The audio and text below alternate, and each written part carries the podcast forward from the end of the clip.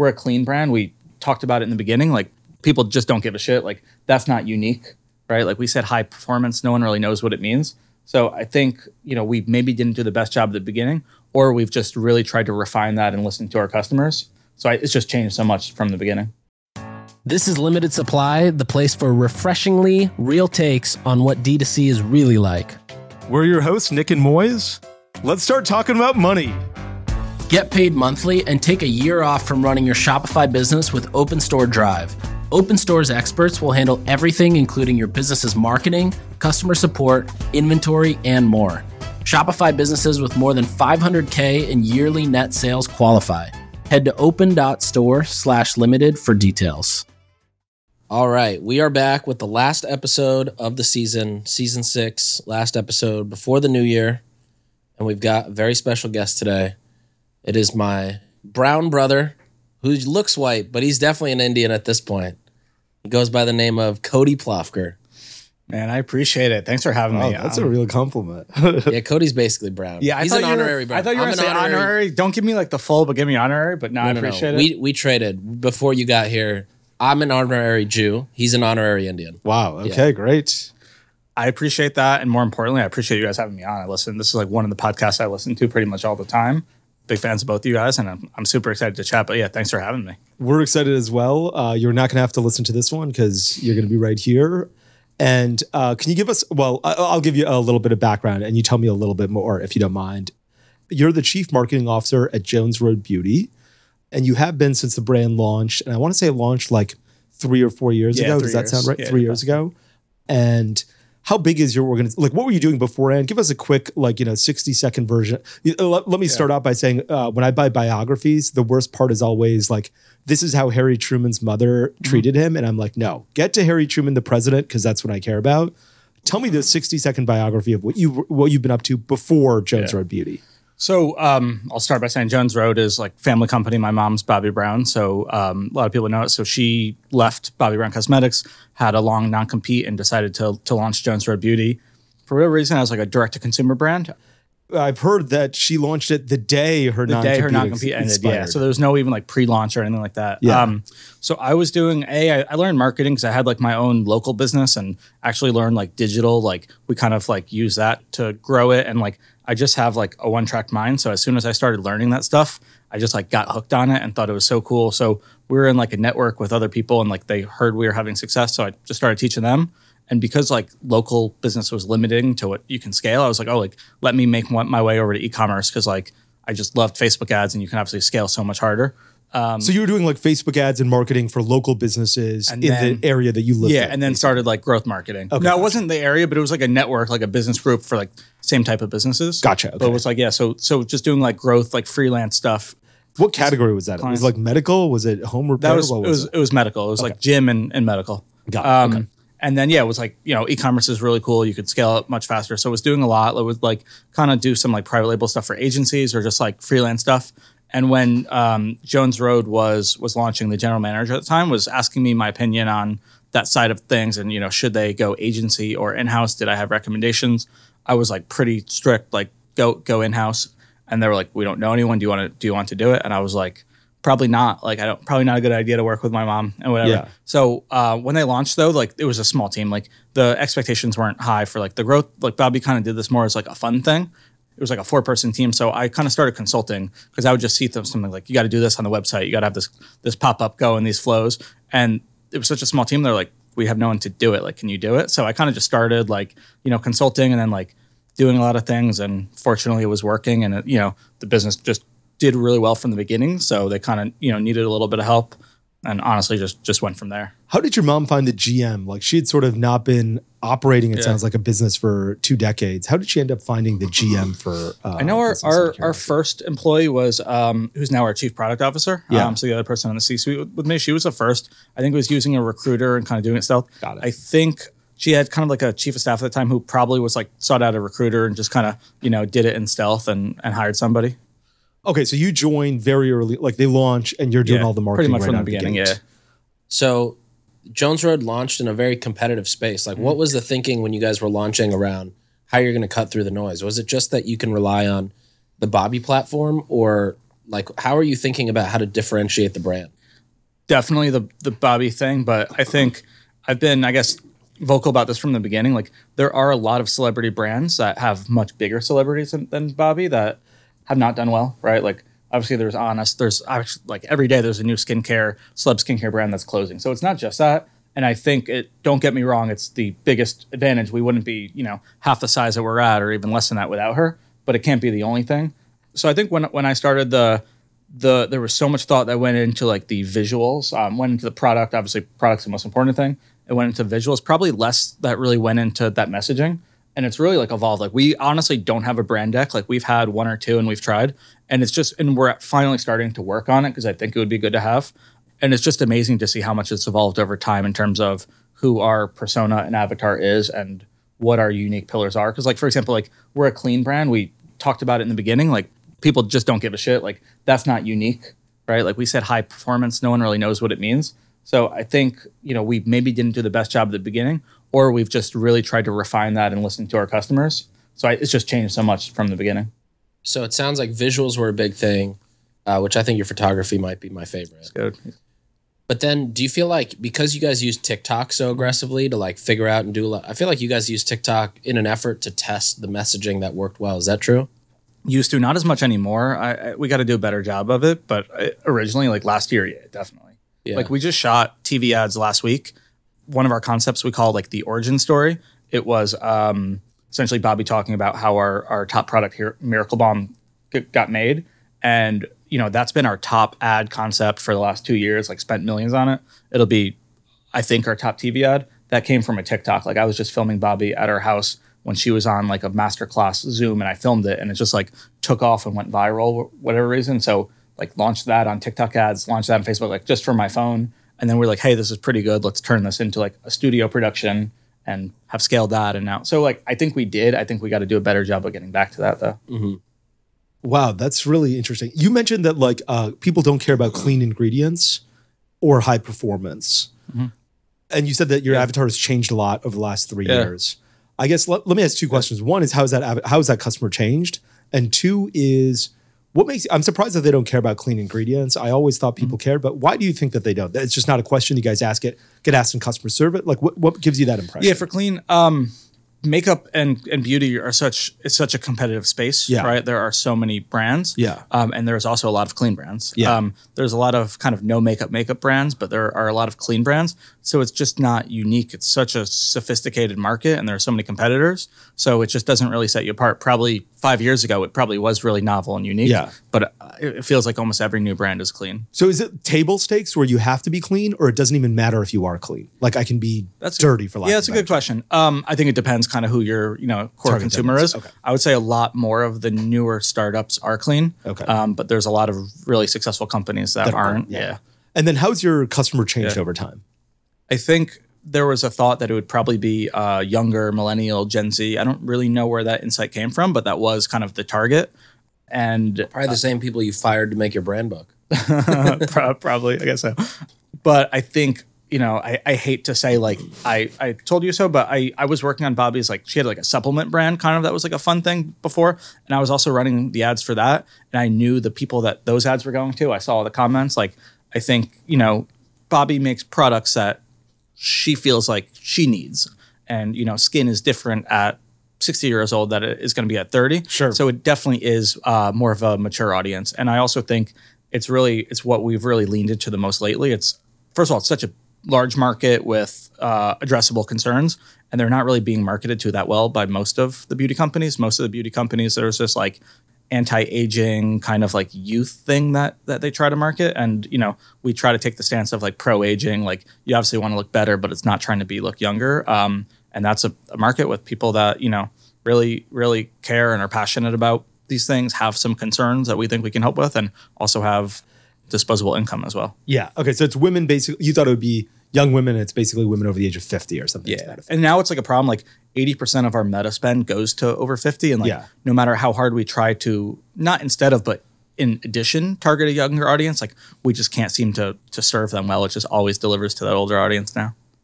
Do you use like ASC? Do you use Advantage Plus Shopping and you're targeting? Okay, gotcha. And they're it's just going to old people. Yeah, even with like people. creative, everyone's Yeah. like, "Oh, creative is a targeting." Even with creative that has younger people, it just yeah, still, still goes to older. yeah.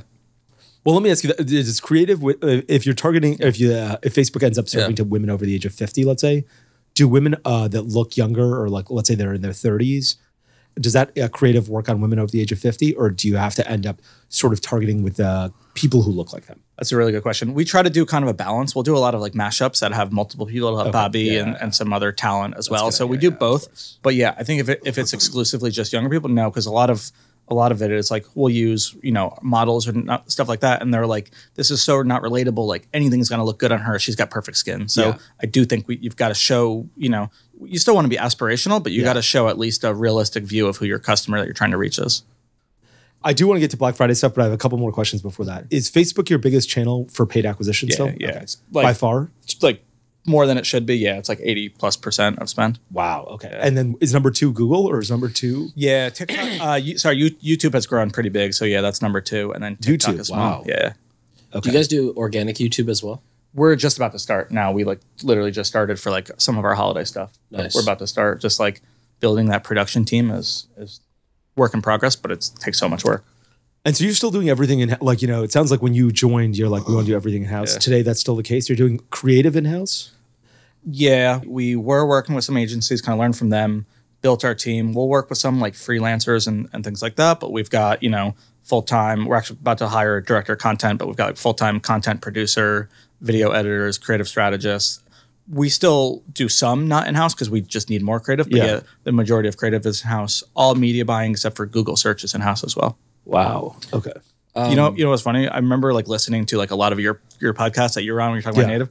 I remember that you were like still like media buying yourself, like when you sold, and I almost like had that be a badge of honor. It, it probably like too much because I don't know the size you're at when you're sold, but like until probably like two months ago, like I was still doing almost all media buying. So Wow. like it not ideal, but like yeah, It's so hard to give it up because it's really like the the accelerator, right? You, Mm-hmm. and like you want to be in control of that accelerator because you're like, look, uh, I need to like, and also, you know, you're spending fifty thousand dollars a day. You know, that's a lot of money, especially if it's your money or like a lot of your money. And so you want to be like, okay, this ad isn't working. I'm not comfortable losing five thousand dollars tomorrow on this ad. It's my five thousand dollars. It's, it's hard to like trust people to do it. but That's right, yeah. that's part of growing. And um, how did you find the person that is doing media buying today now, or like you know Um, the team now? We've got two. One, they were actually like a family friend connect um, and had some experience, and she's really good.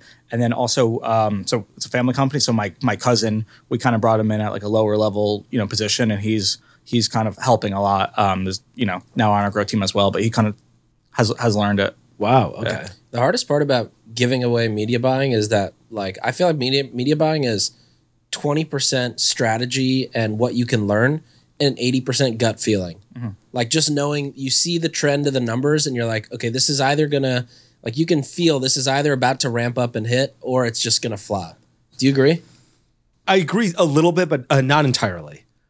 I don't think it's 80% gut feeling. I think it, it, like, I remember a really long time ago, before you guys were born, uh, there was this company called Ad Espresso that helped you run Facebook yeah, ads. yeah, yeah. Of course. Okay, you guys know them. Um, Love and- that espresso. And so the guy, the CEO of Ad Espresso, came into this co-working space that I was in. It was the same co-working space that like Sam Parr was working out of. And it was called Founders Dojo. And he's like, here are two different creatives for Facebook ads. One is this beautiful woman using this skincare product and it looks amazing. And the other is basically a stick figure. Which one do you think looks better? Which one do you think performs better? And everyone's like, obviously, the beautiful, like, you know, the, you paid $5,000 for this photograph. It's a model. You edited it. It looks great. And he's like, the stick figure outperforms it two to one. It's not even close. And I remember thinking, oh my God, I'll never, like, you know, you'll never understand this. And in some ways, I think there's still a little truth to that. I think there's, th- there is a little bit of gut feeling when you start seeing um, engagement. Uh, but there is a little bit of also like when you're putting up creative, a lot of times you will not know what performs. Yeah. I probably spent, I've spent at least 50 million and maybe 100 million dollars uh, by myself on Facebook. And I'm still like, mm, I don't know how this is going to do. I have absolutely no idea. It's Yeah. so hard. Yeah, Yeah, it's hard. I think that one's easy to kind of like give to somebody else because you're just like we're, we're going to test it. It's a lot of it is I do agree with with Nik. We're all like there's so many. It depends. It's not like oh we always kill an ad or we always you know kill a campaign at this level. It's kind of like well Yes. 1.1 is good if we have this, but if we don't have that, like there's so much it depends, and it just takes so much of trying to learn that. Yeah, yeah. There, there definitely is a lot of like gut feeling to it, and like you know, my, I've had a Facebook ad manager a rep who's like, um, you know what you should do with this campaign? Turn it off and clone it, and see if that one does better. And I'm like, so why would that change it? Like you know, why would a new campaign perform any different than this existing campaign tomorrow? Yeah. And she's like, I don't know, it just does, and she's right. I don't know why it does. It just does. That's wild. and it is a little silly. Cody, you guys, um, I don't know if you still do this, but I think when did Jones Road launch? Uh, October 26, 2020, so just over three years. Okay, so I feel like the first at least two full years, a lot of everything you guys did was through a shade finder. Yeah. Like sending people to a quiz and asking them some questions, collecting their email. And then I remember hearing that uh, you know, like let's let's say my skin tone's uh, brown. I would only ever get email creative with brown colored skincare, and I would only ever see a brown colored pigment in the subject line. Is that true? Not entirely. I think the first part is true. Still, most of our spend goes through quizzes. So, like our top products, like Miracle Balm and Foundation, where it's appropriate, goes through quizzes, and we try to personalize like the results to those and as much of that flow as possible, the automations. Yeah. But I wouldn't say we like do that much segmentation on the other stuff. Why do That you would be think a it- crazy amount. Yeah, Yeah. we just don't. We have one person running email. We just don't have the the time. Yeah. I don't even know how effective it would be. Like, it would be worth the time. Why do you think uh, the quiz works so well though? Because for so many people, the quiz funnel just doesn't work, and it's because it's like somebody just sees your ad while they're Yeah. trying to watch a funny video, and then now you're asking them to do more work. But Mm-hmm. you guys have been insanely successful with this, whereas I'd say 95 percent of brands just don't. I think we're probably just in like the perfect category where it, it makes sense. Like two percent of beauty purchases happen online in general, right? Like the number one biggest, and th- this will be a good segue into Black Friday. But the number one biggest objection is always, how do I find my shade? How do I know if it's the right color for me? Um, and so that's really just how we position it. We don't really talk about the quiz that much, like in ads. So we send to a landing page, either a listicle or what we call a Trojan horse. It's got like all of the information on the product, and the call to action is just choo- choose your shade. And so it's a quiz that just kind of gives them their shade. So I think it just really helps to understand, you know, their biggest objection, which is how do I know what shade is right for me? Uh, obviously, we collect email. We make it optional, but we still collect a ton of email. So there's a ton of you know value and also the first party data. We're not like like an Il Makiage. We don't have like a data team or anything like that. So I'm not saying we're leveraging it to that potential, but we still use a lot of the data to help us learn as well as to personalize things somewhat. But I think it's just a shade finding component. And do you remember the difference in your cost of an email acquisition between when you drove people directly to the quiz versus through a landing page that clicked through to a quiz? I don't remember looking at that. We just kind of looked at like conversion rate and we just tested multiple different journeys of that. Got so it. we would test like landing page to PDP, landing page straight to checkout, landing page to quiz. And then we've also done quiz to, you know, to lander because that's how Il Makiage does. Just what we found worked best was landing page to to quiz for us. Got it. Just on just on like conversion rate and like revenue per session. Uh, we haven't looked at like email for that. How many steps to the quiz are there? There's probably like six or seven questions. Okay.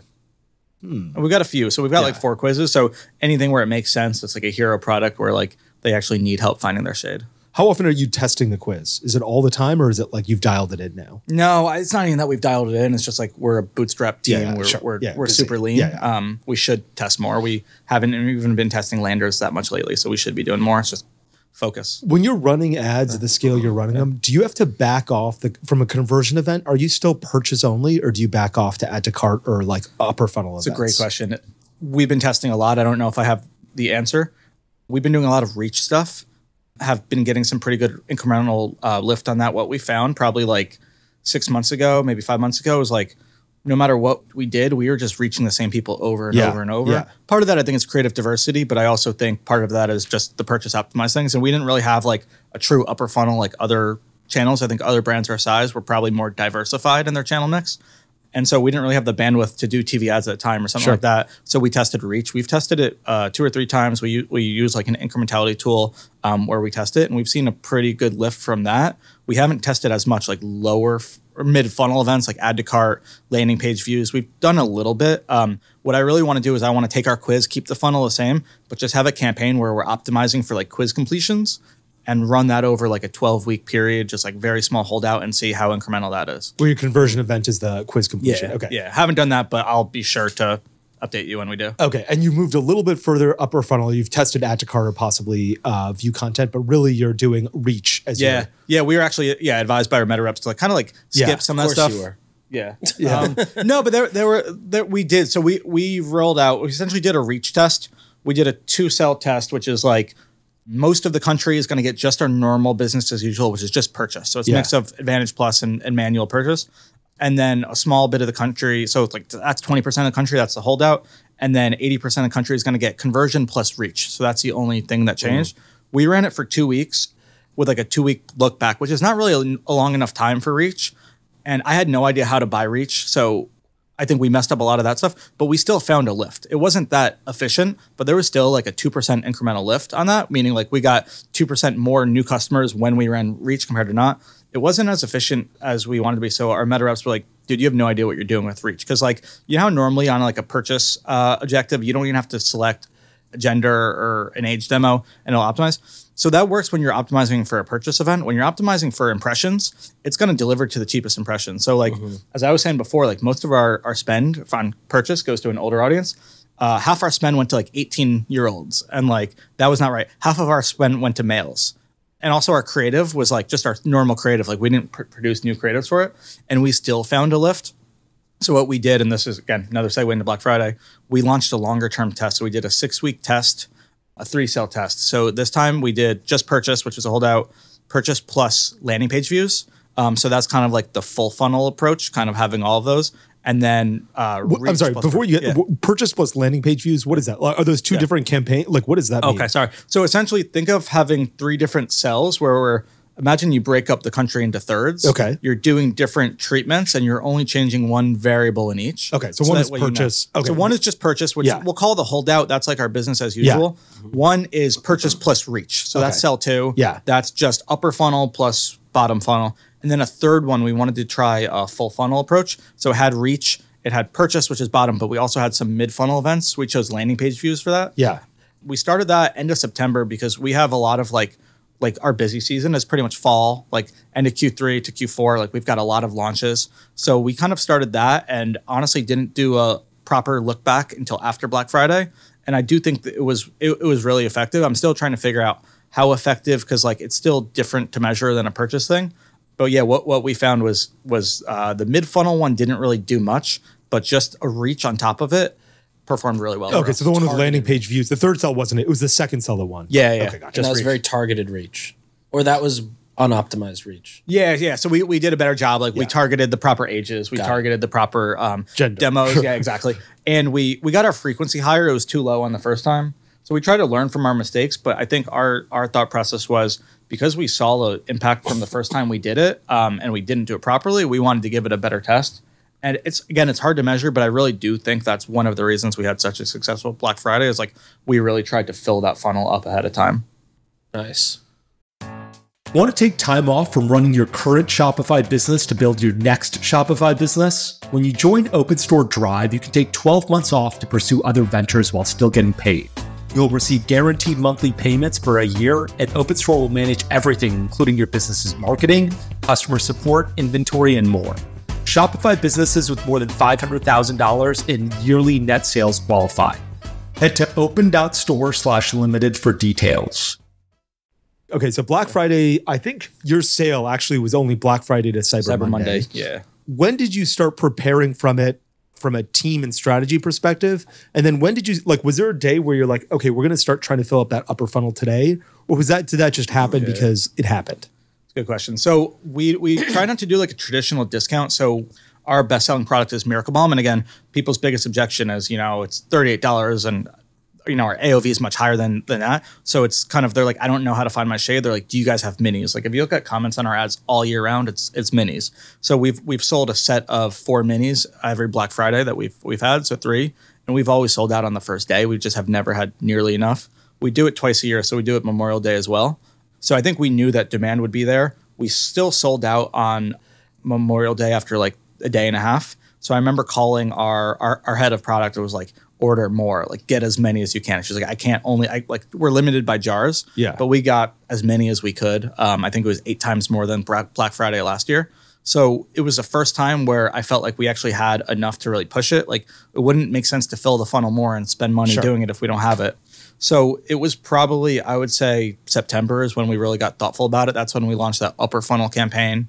That's when we really tried to get, you know, smart about how we were forecasting and being able to be more aggressive filling that funnel. Again, we're, you know, not on TV yet, not on some larger things, but trying to put some more investment into, you know, YouTube ads and upper funnel reach stuff and just spending more in general. Was there a Black Friday sort of budget? Are you like, okay, we need to fill this upper funnel. Let's it's September and October. Let's fill it with this much. Or were you looking at performance, being like, okay, we you know if we do reach, this is our CPA. We're still profitable, so it's okay. Like, did you think, okay, we just need to fill up the upper funnel, or were you thinking about it like uh, dollar wise? both we we kind of optimize off of like a blended MER AMER you know perspective so it's got to be in there so it's not like Explain can- what MER is, just for people. Who yeah of course Yeah. so MER is essentially blended ROAS it's uh revenue divided by spend um, just because attribution you can go so far down a rabbit hole with attribution Yeah. that it, it it's best to keep it simple and it's really just media efficiency ratio so let's just say we want to spend 25% of our revenue on ads that's you know a 5 MER right uh, that's some businesses target Four. Um,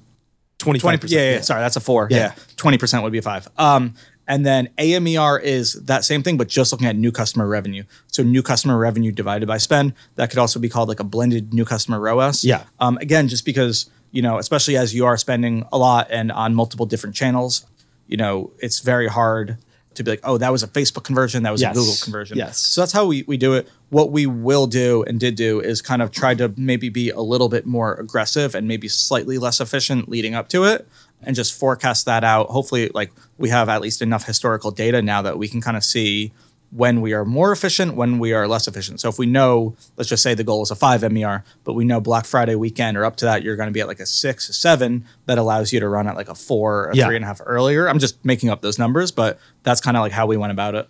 Do you target a uh, certain segment? God, I love this conversation. I love talking about marketing. It's, the so best. good. Do you target a certain uh, like? Are you like, hey, we're ready to spend twenty five percent of revenue on marketing? Is there a number there? Is it twenty five percent? Is it twenty percent? Is it forty percent? Like you know, it shouldn't be. I would- wouldn't guess it's not forty percent, but is there a number there? Um, I can't share the specific numbers, but what we've done up through this year is we have targeted that kind of a certain percent, you know, uh, of our net revenue on marketing. Yeah. Um, you know, the majority of that is is paid media, and then there's obviously any other marketing costs in there. sure. That has kind of been how we've done it. We've never really we've been fortunate enough to grow very quickly. We haven't had to think about necessarily growth versus efficiency. Yeah. And I think that'll change. I think we're getting to a size where it might be a little bit harder to come by. We need Yeah. to invest a little bit more, but we we want to do so not at the expense of profitability. We don't want to grow for revenue's sake. We want Yeah. to grow for bottom line. And so, you know, I know you guys had Ben on and that was a great podcast, but really thinking about, you know, maximizing contribution dollars. So Yeah. our, our shift for next year is going from efficiency, so optimizing MER, AMER, to optimizing our spend and, and marketing to total contribution dollars. And that might mean it's at a smaller percentage. So it might mean we're actually spending more as a percent on ads, but Total dollars will be higher. yeah, exactly. And not just revenue, but Yeah. also contribution dollars, which all else being equal leads to more EBITDA dollars. Okay, so there has been like a th- uh, thought of like this is our marketing budget in the past of like a percentage, and you think of it as a percentage, but it's revenue. variable. It's not like oh, it's two million. It's Yeah. like hey, it's twenty percent. Yeah. so if you grow top line a ton, the marketing Exactly. budget goes up. Yeah. Too. Okay, gotcha. Okay, so you, you start in September, start spending money to fill up that top of the funnel. You launch these uh, four minis. Is that really the? Is that the Black Friday and Cyber Monday offer? Is that like? Is there any? There's no discount. there, there's a small discount in there. That's really our main offer. We, we don't sell them year round. We say they're eighteen dollars Yeah. a piece. We've always sold them for seven for sixteen dollars a piece. So Yeah. there's like a it was like a ten percent or whatever. We decided this year to sell them for seventeen dollars. Yeah, it's four for like sixty four or sixty 68 dollars. Yeah, it used to be 64 because I actually wanted to do it for 18 and um it was like a back and forth between me and our chief product officer and we kind of aligned in the middle. I think she Yeah. wanted to kill me when I said 18, but I- Okay. my thinking was like if we think we're going to sell out, we're Yeah. not sure like you know, people aren't buying these because of the deal and the price. They're buying them for the other reasons they want it. If the demand is there, we did the math, why not make 6 to 7 figures extra profit for Sure. without changing anything? And, and so uh, there's four of them. There you get four mini miracle balms for sixty eight dollars. Yeah. Do you choose the four colors? They can choose. You choose They the can four select colors inside. shades, yeah. So uh, how do you think about inventory? Like who's thinking about inventory planning? Like yeah, I get the jars are a big deal, Yeah. but at some point you got to be like. does this color sell way better than this color? We have to have like who's who's doing that? So on our product and product and ops team, we have a senior director of demand planning. So she kind of does demand, supply p- planning, all of those. We are now working like super close with marketing to be able to kind of realize, you know, spend plans and really try to marry up what, what we're spending and how aggressive we're trying to be with our supply. But yeah, they kind of do that and they look historically at our our assortment of different SKUs. Yeah. Did you guys run out this Black Friday for Miracle? uh, for no, we we didn't. did. We we sold a lot. I mean, Yeah. I think you guys probably saw like Har- it was so cool because Harley shouted us out. Yeah, I saw on, like, that. CBS Yeah. and Fox and stuff like that. We sold out of I think three shades. We Okay, sold gotcha. out of probably four shades in the UK. So we, we had enough and and we pushed spend really hard. Uh, one other question I had, sorry, and then I'll let you go. Uh, on the you you were talking about the marketing cost as a percentage of revenue. Like you know, one of the hard parts is when you have an agency. Well, uh, let me ask you this: uh, When you have an agency, you're like, okay, this agency cost is probably a marketing cost. Like who's running Google Yeah. Ads? When you have it in house, it's a little unclear. Is your in house marketing team part of the marketing expense or not? Or part of the No, no, that- that's a really good question, and I think probably everybody does it a little bit differently. Right now, we still have a lot of things in under marketing that shouldn't be, and like I tried, we just didn't want to move them out like mid year. Like we have website under marketing, which is like not marketing. That's like a sales expense. That's like Yeah. a Shopify variable fee. So I think anything that's that's truly marketing that's related to customer acquisition costs should be in marketing, and it should be just things are, that are variable. I think it's really important to split out anything that's variable from fixed. And so even like softwares or agencies, if they are on uh, fixed cost, if you make you know a million dollars or ten and you pay them the same, that should be in opex. That shouldn't be in marketing. Um, if it's something again, we don't have many agencies, but if if like you do have an agency, you're playing a percentage of spend, that should be in marketing, in my opinion. wow, that's really interesting. You don't? Do you not agree? um You know, I, it's not that I ag- Yeah. agree or disagree. Yeah. It's that it just makes incentive so hard. Like, you look, you're a family business, Yeah. and so it's very different. But if you were like a, a- like a publicly traded business or completely unrelated uh, business partners, and you know the uh, chief marketing officer would be incentivized based on like marketing spend, right? Then, if I were in your shoes, for instance, and obviously you're not Yeah. doing this, I'd be like, okay, I can only hire people who have fixed marketing. Like, you know, you're a Google agency, I can pay you twenty thousand dollars a month. I cannot pay you a percentage of revenue, and that's where it gets a little bit like uh, touchy. But That's like, fair. you know, you're not there. You're like, you know, yours is a closely held organization. That's so fair. That's fair. Yeah, I just care about about EBITDA and Yeah, yeah, going to yeah. do that. Yes, but yeah. I think depending on how you structure it, you can definitely get some bad incentives. I think the reason I like this is because you can forecast and kind of really understand what next year is going to look like. We don't, if we're going to spend more on ads, we don't really need another media buyer. We Yeah. don't need that. We might need more creative. So maybe Yeah, that's yeah, a variable sure. thing. But yeah, Yeah, it makes a ton of sense. What is your Black Friday marketing SWAT team? What did that look like in terms of like? I assume you guys would have maybe hourly check-ins or every other hour you guys would check in, but like who all was in that team? I think we probably start on like the upside. Like that's so important because we're not running a discount where you know it's it's very inventory related. So we've got you know our demand planner, our chief product officer who kind of oversees all product and and, and ops, um, and a few people on the ops team like very closely monitoring inventory, NetSuite, things like that. Giving pretty much hourly to you know every few hours updates on inventory and and sellout times because that that's most important. Is like we've got to optimize towards that in, in inventory. And then on the marketing team, you know, myself, like I, I'm pretty much running the media this like that weekend just because it's to me it's that important. Um, growth manager. Back at it, huh? Yeah, I- Can't get away from it It was from so it. much fun. It was so much fun. Um, that growth manager who who helps a lot, and then you know growth kind of coordinator. Really, that's just that's our team. How many emails did you guys send out, and what percentage of revenue Yeah. was driven by email? So and then super quickly, you didn't ask because I know Ben said like they do like hourly meetings. We just did everything async, um, Okay. but we are just slacking away. I think we had. Um, I posted something on Twitter. We had like some like 60, 70 comment thread chains because I would just be like, here's today's pacing update. Here's what we're at. Like, I'm going to pull back here. And like anytime we made a change, I would just kind of like log it there or we would log it there. Yeah. So we kind of just did everything async, but like we were, we were on pretty much all weekend. You know, we stayed up till, you know, 2.30 the first night, just making sure everything went smoothly. It didn't. So I'm glad we were up. Like all of our new campaigns didn't start spending right away, our ASCs. So it's good that we had other stuff going. And then Are you limited to eight ASC campaigns? I have no idea. Okay. I've never done more than that, so I don't even know. Okay, yeah, gotcha. we've only got a few. And then yeah, for for email, we probably sent more than normal, probably much less than most brands. I think we sent three on the first day, two texts, probably one to two every day, and then two on the final day. So probably less than most, Mm-hmm. but was definitely I pushed for it. It was normal, higher than our normal. Um, when we look at email revenue, we don't look at Klaviyo. Um, so we, we'll just like look at GA, you know, last click or something like that directionally. Um, normally we're about 20%. We were honestly, I, I couldn't tell you, but it was pretty high. Like a lot of repeat revenue these days, so probably closer to 30 or 40. Do you have a good understanding of what percentage of revenue came uh, new customers organically? New, yes. Organic, I don't know. I I have such a hard time splitting between like a paid customer or organic, so I don't really look at that. But like new versus repeat, yeah. And uh, I also noticed you guys have a new pop up for SMS number collection with the opt in. How is that work? working? I think it's crushing. I don't really know the specifics of it. I just know when we I've flipped heard it it's live, doubled when we uh, flipped it opt-in live. for many I'll, people. I'll send you like our our forecast. It looks like the line is broken on it. Wow. Yeah, I know that. Have you seen this, Moiz? No, what's that? So you know how uh, you know that meme on Twitter that's like the best Apple feature. It's like when you get a verification text, you can just touch it. Yeah. So Postscript just built this, and uh, Jones That's Road what they're is supposed to be launched. Is that the thing that's on Twitter? Okay, what and is it's that? like tripled opt-in rate from for the stores that they've put it on. But it's basically like you put your email in, you hit submit. You put the phone number in, you hit submit. Normally, you now have to leave the site, And click this yes. this is what kills conversion rate. Mm-hmm. But now the number just pops in. You just tap the number in the keyboard. It puts it in the pop up, and you hit submit.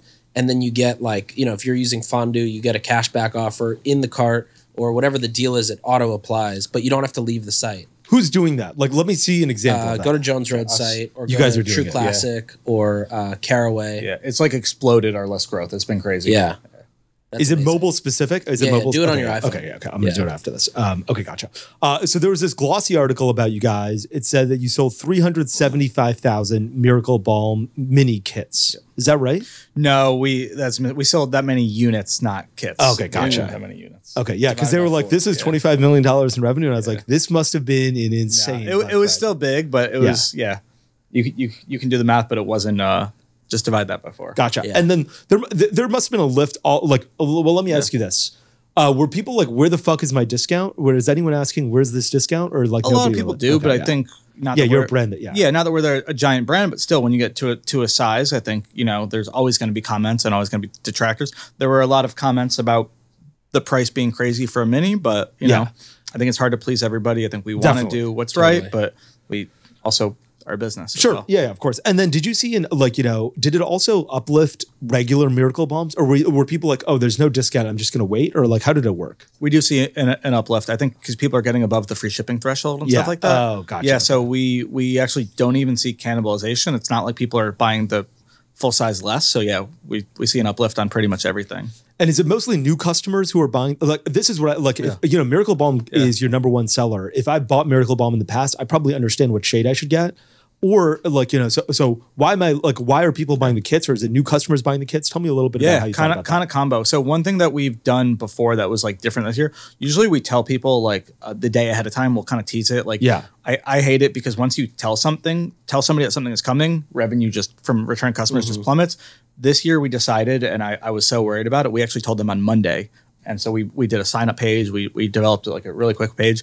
Actually ran ads to it, and I think that gave you know one one reason it did well, but I think it gave repeat customers and and new a lot of time to really kind of prepare and, and find their shades and get ready for it. So we saw like really strong repeat customer revenue. Miracle Balm is like you can have multiple shades. Um, it's not like a foundation where like you've you've got one. There's a lot of different use cases to it. So like people, some people will buy all ten or all Gotcha. twelve, and so it's kind of a combination. So you might have your shade, but you might want to try more, and this is the best time to do it. Gifting, it's also really good Yeah. for gifting and stocking stuffers. And then new is a big one. Uh, okay, let me ask you about that sign up page. So on Monday, you send out an email saying, "Hey, we're launching this Yeah. Miracle Balm thing, a mini Miracle Balm minis four for sixty eight dollars. Sign up if you want to be notified." not to email because we, we already had their emails. Yeah, yeah, Um, exactly. I think we told them an email. I think we might have like right. We would segment. So if we got their email and not text, we would tell them to sign up for that. Gotcha, okay. We've got this Facebook group that's got like Oh, thirty thousand gotcha, people yeah, in it, so we might try yeah. people that. But Oh um, wow, that's so any- good. Sorry, just to interrupt there. You send out an email being like, "Hey, uh, sign up for this. We only have your email address. You need to give us your text message." We don't say your- it. We try not to say it, but yeah, exactly. Okay, gotcha, gotcha. Yeah, we'll send them to the Facebook group. Yeah. but we also ran ads to it. We, we ran like ads optimizing for people signing up for that. What was the cost per email address on those ads? Do you have an idea? 99 cents. I, I was expecting three dollars, but it converted 58%. So Wow. we we got like 20k um, signups from that. Again, it's hard to know how that converted, but overall, that Yeah, that was could really you do a uh, look back to see what your CPA would have been or CPO? I, th- you you can and like on the attribution side, it looked really good. It's just hard to know if that was incremental or not. If they would have Yeah. purchased otherwise. but just on that segment, like looked really good. Um, and then yeah, like social stories and stuff like that, and a lot of our like earned media, like influencers, they posted the sign up page. So I, I think that helped a little bit. But what was crazy, we usually see our biggest spike at like the 8 a.m. hour when we've done this before because we told them so early. Um, our people just get super loyal. They stayed up till midnight. um, so it's a big our sale. our peak hour was the first hour. It was midnight. It was like the Oh peak yeah, Really? Didn't, didn't you do like all of last year's revenue or something? in yeah, I think In in, the like first 40 30 minutes, or something. Yeah. It was wild. Well, Yeah. your busiest hour was midnight to 1 a.m. yeah. Yeah, I 'Cause remember people- texting Cody on Black Friday, and he's like, "We, we already did it." screenshots. Yeah, Wow. it was wild. Yeah, because people just you know people actually stay up because every time we've done this before, we've sold out super quickly, and so I think that's why we we Mm. wanted to tell them we're like it's such a busy time with all the promotions. Like we actually have inventory. We're not going to do this again for six months or whatever. Like Yeah. we want people to make sure they don't miss it. So that's why we told them early. Um, I think it worked.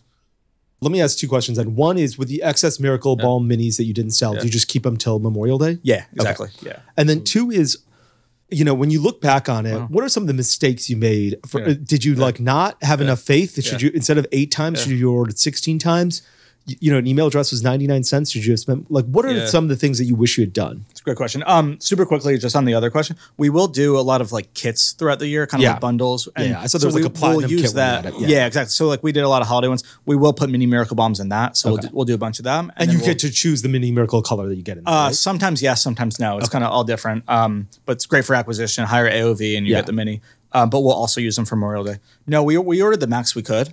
I'm really happy about the the number we ordered. It didn't break the bank, but it gave us. It was the first year that we were limited on demand and not supply. Every other year we were, we were limited on you know the supply of it, and we pushed really hard. I don't really think I would have spent more, maybe a little bit more leading up to it. We were slightly more efficient, but I mean, we spent a lot. We spent almost a million on Black Friday, so like I don't really know how much On more we ads. spent. Yeah. Yeah. Wow. Um, so I don't know how much more we really could have spent. We probably could have spent more leading up to it. I would have spent more on that email capture thing Yeah. going to it. okay, and so a million and uh, of that million dollar or nearly million dollars you spent, most was Facebook. Eighty percent was Facebook. And on a day like that, even higher. Yeah, Um, okay. it's it's probably ninety on that. But Okay. YouTube did well, TikTok did well, but it's it's such a small Yeah, percent percentage, spend. yeah, Yeah, yeah. Um, what do you use to pay for Facebook ads? We do Amex. So how many times are you paying that Amex down? Because like, uh, uh, or is your credit limit a million dollars? It is, but I was still freaking out. I sent, you know, Yeah. Slacks and I didn't hear back in Slack to our controller. So I sent like a all caps email, like, we got to pay this off. Cause like if you hit your limit and you're, um, Ad stop. Yeah, yeah, the right. You're, you're, you're, you're Yeah. fucked. So like we were even we were trying to be as on top of it as I could, and I would give the forecast, but we were spending so much above what our forecasts were. I thought Yeah. we would spend three fifty on Black Friday or something like that, Yeah. and that still would have been high. Um, so we we were pretty much paying it down every day. But Yeah. um, yeah, we we want the we want the points and the cash back. Um, Yeah. you know, it, it adds up over time, and fortunately, we're in a pretty good cash flow position, so we don't necessarily need float or anything like that. Yeah. Just so uh, I'm sure you know this, but on Facebook you can have a default payment method and then there's a backup payment method. Mm-hmm. So when your default one fails, it goes to your backup so that the ads don't turn We off. do have a backup. We still have had it in the past. yeah when we were with issues. Yeah, a different card yeah, with yeah, issues. Yeah. Um, yeah, I- I guess I would love to talk about like the stuff that went wrong, like definitely what we could improve, but like there's also al- always things that go wrong and kind of casualties of a successful weekend even. Yeah, yeah. There's no like you know this is you're fighting a war, and you know there's always going to be issues that go along with that. So last year we when we sold out, we oversold um because there's always some syncing issues and delays. We oversold flush, so one of the shades. So what we did is we had our uh our 3PL uh, fulfill full size for anybody that got uh, Yeah, a partial. yeah. Um, and kind of, you know, we, we gave them the option to either cancel their order, refund that piece, or get the full size. Most people kept the full size because they Yeah. appreciated it. We asked them this year via email to to remove that that script that they wrote, but they didn't. So all of the people that ordered uh, the mini for that shade that got fulfilled got a full size. So obviously we had to deal with that. And because we sold so much more, I think it was like fifty thousand orders that had that. We were able to stop. I think only twenty thousand of them fulfilled before we found it. We're going to make the the three PL pay for that because that was their mistake, and we've got it in writing that you know that we asked them to to change it. But obviously that is an inconvenience. Our CX team uh, they have to do a lot of work. Fortunately, um, you know we're, we're offering to let people keep the full size and ship them the the partial size. We actually have the inventory this year, but it's you know that's annoying and thank God they're willing to cover because that could be very costly. Um, Yeah. we had to like sever our tie to NetSuite and like the syncing thing, um, and do a lot of it manually because there was just so much going. And then we don't have a data warehouse yet. Um, again, uh, it was also our biggest CXQ of the year. I think we have like 2,500 tickets still, but like Yeah. we had like 5,000 at the time. Yeah. So not prepared for that. And then yeah, we don't have a warehouse. So we use something called Funnel, which is almost like a Supermetrics alternative to kind of pipe in you know data from ad platforms and Shopify into Google Sheets, and like it stopped working. Like I don't know if it'll even get to working again. So like we've been putting everything in manually. Um, so there's just always this like annoying stuff that goes wrong. Was that script that the 3PL was using to upgrade from mini to uh, full size operating all year from last year to this year, or was it just Black Friday? Uh, yeah, it was operating, but we only sell it twice a year. Oh, okay, gotcha. So, it was just so it's just Memorial no Day. caught it, and yeah. yeah. Oh wow, that is. I'm curious what your tech stack looks like. Like you mentioned funnel. What else outside of the norm? What are some? I know you've uh, you've mentioned Haus before as Yeah. well. So we use uh, so Shopify Plus, Klaviyo. We use Northbeam for MTA. We use Northbeam's beta for MMM. Uh, What is MTA? What's MMM? Multi-touch attribution. So that's like an yeah. attribution tool. Again, everybody's got like different opinions. Yeah. opinions. I I think you can go really deep. I, I thought you were a triple whale guy. Oh yeah, yeah, yeah. you got to edit that part out. No, no comment. Um, everyone's got different opinions. Like we use it directionally. I don't think anything is accurate on the attribution. It's just directionally. We kind of just use like a one day click for that. Um, MMM because now that we are spending more and we're trying to do more upper funnel stuff, like that really doesn't get captured by a click platform because like have a YouTube viewing happens on a TV, so you kind of have to to test with other ways. And then yeah, Haus has been great, so that's what we use for geo testing as well. We don't have a data warehouse yet. We're probably going to go to like Daasity or something like that because it's just we're, we're getting to that size. Um, I'm trying to think what else. Yeah. NetSuite. NetSuite we use. PostScript we use for um, Texts. for for SMS as well. I feel like that's like the, the majority. Octane AI for quizzes. Uh, What do you use for landing pages? Is it also? Uh, Replo. We use Replo for landers. and how many landers do you have running at any given time? Not a ton. Probably again. I, I think we can do a better job of testing more and testing more aggressively. Um, so not a ton. It hasn't been a focus. We've probably got like three or four. Um, wow, but not not a, not a lot. that's nothing. Yeah, Yeah. three or four is that's so easy to make. Not, it's it's not a lot. We I think we got a little complacent, and we just got to take the time to focus on it. And how do you decide? Um, this isn't related to marketing. How do you decide how many shades of Miracle Balm there should be? Like, why aren't there fifty? Why are there a dozen? It's a good question. Um, a we we want to make sure we look at the data and that they're being incremental and they're Yeah. not cannibali- Yeah. cannibalizing from another shade. Um, B, um, you know, I guess aware of the paradox of choice, and if we know Yeah. that that's our top product that we spend on, and most people's biggest objection is how do I find my shade? Yeah. The more Oh, shades we great add, the more complexity it adds. So I, I think that's it. And part of our message is, you know, you don't need a lot of products. So Yeah. it, it's a little hypocritical if we then Have fifty different shades. Yeah. Wow, that's a great answer. Uh, what, what we'll do often is we'll we'll launch one uh, limited edition. So either in like a kit, so like our anniversary kit, we called it the Bobbi kit, and we had a new shade in it. Sold through you know twenty five thousand of the of the kits, and people are in our Facebook group and on social are like begging for us to bring it back. So Wow. we'll kind of do that. We've we've done some limited edition, and people didn't care for them, and you know we don't really bring them back. So that's partly how we do. how many of your ads have Bobbi in them? You said like one of the great ones was the origin story. yeah. How many other ones uh, have them? Have her? Uh, I would say over fifty percent of them. wow. Okay. Yeah. And does everyone recognize her instantly, or does she have to be like, I'm like, you know, the name I recognize. Uh, do people recognize her, inst- like you know, or is it sort of like, oh, you're Bobbi Brown? a little a little bit of, of both. I think a lot of people know the name, but they don't necessarily know there's a person behind Yeah. it. Um, and then I think a lot of people recognize her as well, so it, it just performs Yeah. better. But we we want creative diversity, so we want different things working, and and you know not just her because it's appeals to some people, but other things appeal to others. Yeah, yeah. When I um, I'd seen Bobbi Brown and heard certainly heard of it, and when I found out that was a person, I was like, oh, of course this should be a person. Yeah, like you know, same. oh yeah, there's a person. Yeah. yeah. It's just been around for so long, you just assume it's like you know Procter and Gamble. It's been here forever. All right, Cody, as we wrap up, one thing you're going to do next mm-hmm. year's Black Friday that you maybe wish you did better mm-hmm. this year or didn't anticipate for that other people can also learn from? That is a good question. That is a really good. I'll tell you what what I was thinking for that was I think uh, next year two things I'm going to focus on. Mm-hmm. One is brand building, like Okay. getting people to associate the brand name with a product they want to buy, probably starting around summer. The second thing is um, building those lists. Like you had the sign up list for people to jump on the sale. The brands that that had that this year just crushed. I mean, they had a guaranteed, you know, quarter million or half a million coming in as soon as that message went out. I think you're right about that. I, not to take a cop out, but I think it's pretty much that. I think it's for us, it's 20, 25% of our revenue in that month or in, in the season. And it's so hard, especially for like a performance marketer to kind of put those dollars into things that, you know, you're hoping pan out later in several months. But I mean, the data is pretty clear. I think now that we have had some success with it, it gives us a little bit more confidence to put more and start building that funnel earlier.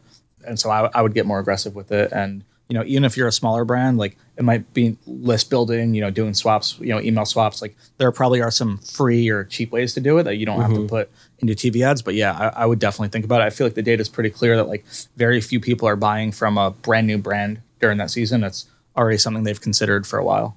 Yeah. So basically, put dollars towards a list and nurture it earlier, so that on Black Friday you can hit a lot more people. Yeah. Yeah.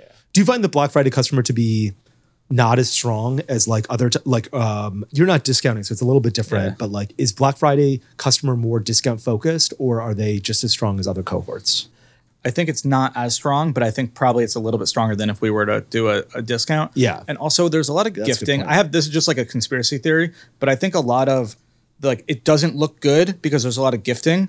But so you might buy in in November, you might gift it to me. I might buy as a new customer in January. So Yeah, but actually January you'll yeah. acquisition looks really good, but I think some of that is actually from that gifting. It's That's just a like, great point. I don't know how to measure that. Yeah, yeah, yeah, yeah.